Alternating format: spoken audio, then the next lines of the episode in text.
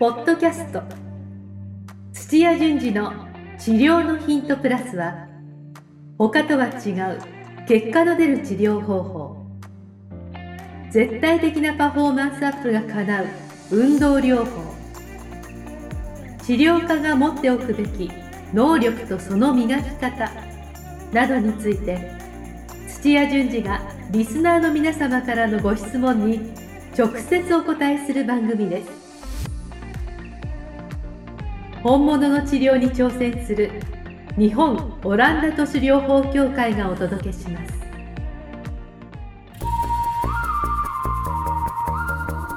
皆さんこんにちは。梅島茂です。土屋順次の治療のヒントプラス。先生本日もよろしくお願いします。はい、お願いします。はい。今日はですね質問をいただいております。はい、ありがとうございます。はい、えー心が病んでいる人には実は効く？効かない？治療についてというテーマをいただいてますので先生後ほどよろしくお願いしますはい、お願いします。はい、えー、土屋先生梅島さんこんにちはこんにちは。えー初めて質問させていただきます。はいこんにちは、えークリニックでの仕事に疑問を持ち、うんそこを飛び出して東京の下町にある整体院で働き始めた25歳の理学療法士です。はい、えー私のお店では筋膜リリースというテクニックを売りにしているのですが、実は患者さんによってはこの治療がかなり痛みを伴います。えー先日お店にフラッと来たお客様、かっこ今は自由診療なので患者さんとは呼びません。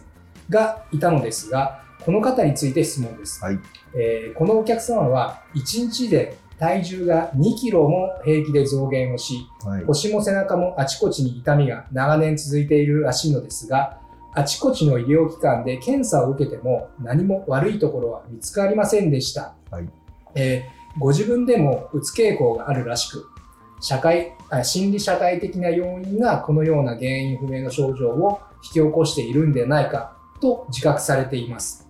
えーこのような少し心が病んでいる、えー心理社会的な要因が自律機能を狂わしているような慢性症状のお客様ですが、私どもの筋膜リリーステクニックを使って、果たして治療が可能なのかどうかわかりません。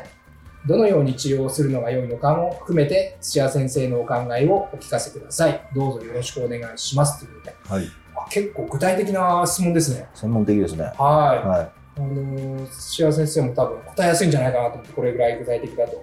すごいですね。1日で体重が2キロあるんですか、こんなこと。い。2キロもないことはないですけど、珍しいですよね。あただ、まあ、なんか、うつ傾向が自分でもあるとかあ、、はい。あのー心理社会的な要因がっていう、その後のあの話から言うと、もしかしたら、話半分ぐらいで聞いてた方がいいかもしれないし、なるほど、なるほど。はい、ちょっとわからないですね。はい。えー、でも、ちょっと心が病んでらっしゃる患者さんがいるということで、はいまあ、そういう方もいらっしゃるってことですよね。あの、まあ、体が痛いっていうふうに言ってるんだけれども、は実は、みたいな。はい。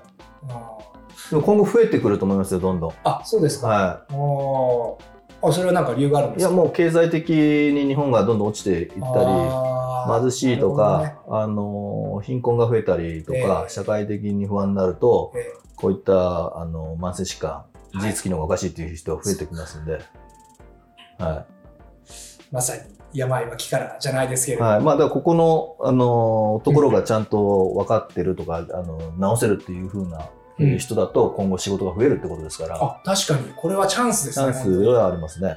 ああ、どうなんですか？じゃあ、土屋先生的には、は治療が可能だという。い。治療は、えーっと、内容がこれしか情報がないんで、あはいあの、必ずうまくいくとは断言はあ全然できないですけど、えただ反対にこの、えー筋膜リリースのテクニックをお持ちだから、えうんそれで、えー通ってもらいながら、うん。うん。ああで、プラスアルファなんか体を動かしたりとかってうんういうんところで、はいあの、もしかしたら改善していくかもしれないですね。おおなるほど。はい。じゃあ可能、可能性としては十分あり得るありますね。ああ、はいい、いです、いいですね。あの、たまたまですけども、はい。筋膜リリースって、こう、はい。癒着してるような場所を、おそれを、まあ、うん。ゴリゴリとこう、うん剥がしたりとかっていうのが、はちょっと痛いんですよ。あ、痛いんですね。はい。まあ、ここの方も書いてありましたね。はい、局所があの敏感になっちゃってるっていうのもありますし、ええ痛みの物質があの、普通は排出されて、んか体の外に排出されるんですけども、うんそこに残っちゃってるので、あすごく敏感ででちょっとした刺激で痛みを感じるーっていうんうん。うのが、さらに痛みを呼ぶみたいな、なちょっと負のループになってるんですよ。余計に痛い。はい、ただ、それをええこらえてやってると、はいはい。痛みが痛みを抑制するっていう部分もあるので、あ、痛みが痛みを抑制はい、する。すごく敏感になってて、ええあのそのところに、うん。あの痛みの刺激を与えると、うん。あのだんだんまた元に戻ってくるんですよ。面白いですね。はい、まあ痛みだけじゃなくてもつ冷たさとか暑さでもいいんですけども。はい。はい、そういったあのまあ神経感覚神経の中でも、ええ痛みを感じるやつ温度を感じるやつがいろいろ種類があるんですけども、それぞれの、うん。えーこう限界ギリギリの強さの刺激を与えると、うん。それがあの敏感さがこう調整されるんですよ。へえ。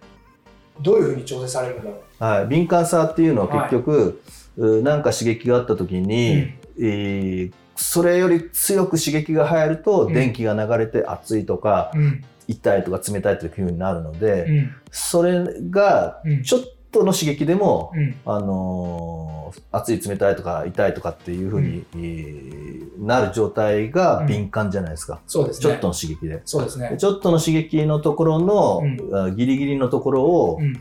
あのずっと刺激を与えると、まあだから痛いとか冷たいとかなるんですけど、うんなねなるとだんだんその、うんちょっとの刺激でこう、うん電気が投げ流れる限度のところが、うんえー上がってくるというか、ああ、確かに。はいい。でえ、じゃあ鈍感になる鈍感になっていくんですあ。あ、はいはい。でも反対にこれ今鈍感の方の話もしましたけども、りましあ敏感の方の話しました鈍感な人は、たうん。すごく強くやってもうん痛くないと、うん。うん。はいまあ、糖尿病の患者さんとかもそうですけども。そういいう方はそういう刺激をなんとか入れてうん思い起こすじゃないですけども、もその限度が下がってきてくれるのでなるほどねっ。ていうふうに調整してくれるんですよ、あ、人間の体が人間の体が。外部から刺激を与えることによはい、って。で刺激が適度だとあんま変わらないんですけどもはい。大きくて限度ギリギリっていう時に人間の体はうんあのそのそういった調整をしてくれるメカニズムがあるのででそれのひ一つのテクニックこれはそれに当てはまるから、はまあ、それが針だったり、い。ええー氷だったりとかー、はっていう風な刺激の一つをね。筋膜リリースでやっていくとそういう風な、えー敏感すぎる方に対しては自律機能が少し調整されています。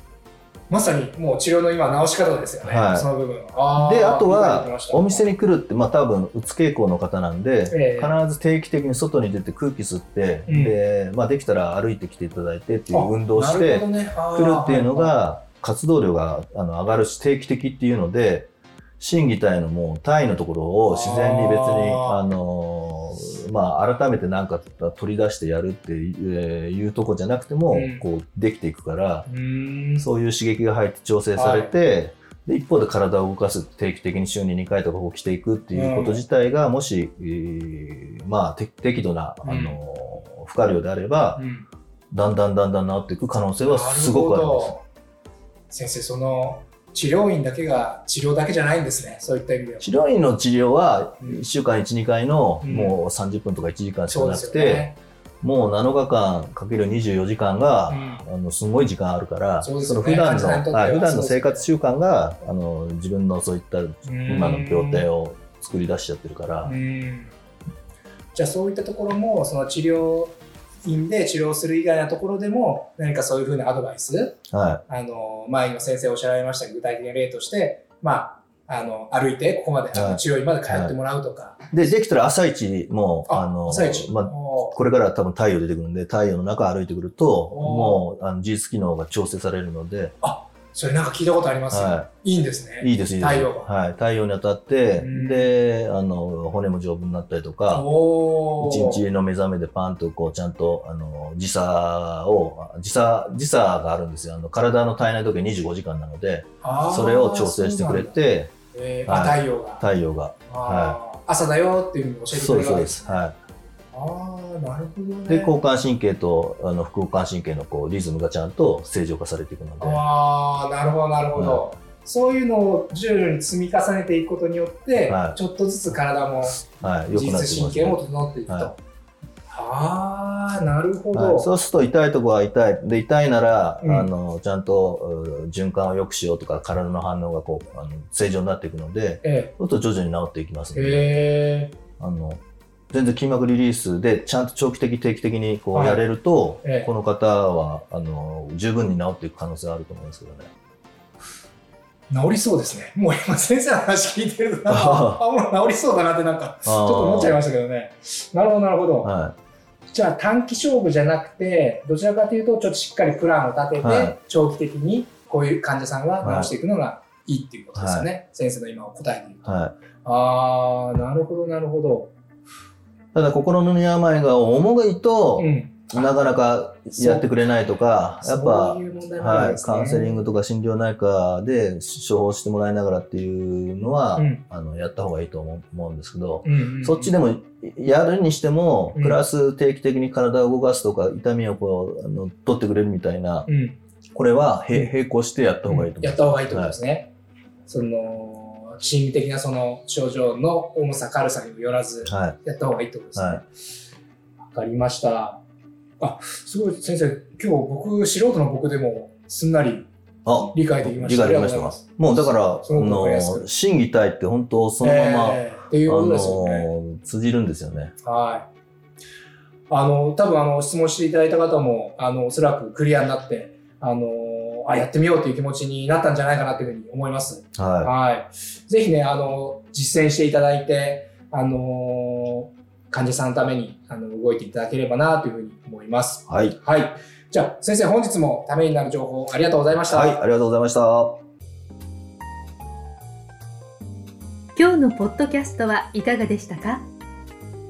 番組では土屋順次への質問を受け付けておりますウェブ検索で「オランダ都市 DMT」と入力し結果に出てくるオフィシャルサイトにアクセスポッドキャストのバナーから質問項目をご入力くださいまたオフィシャルサイトでは無料メルマガも配信中です。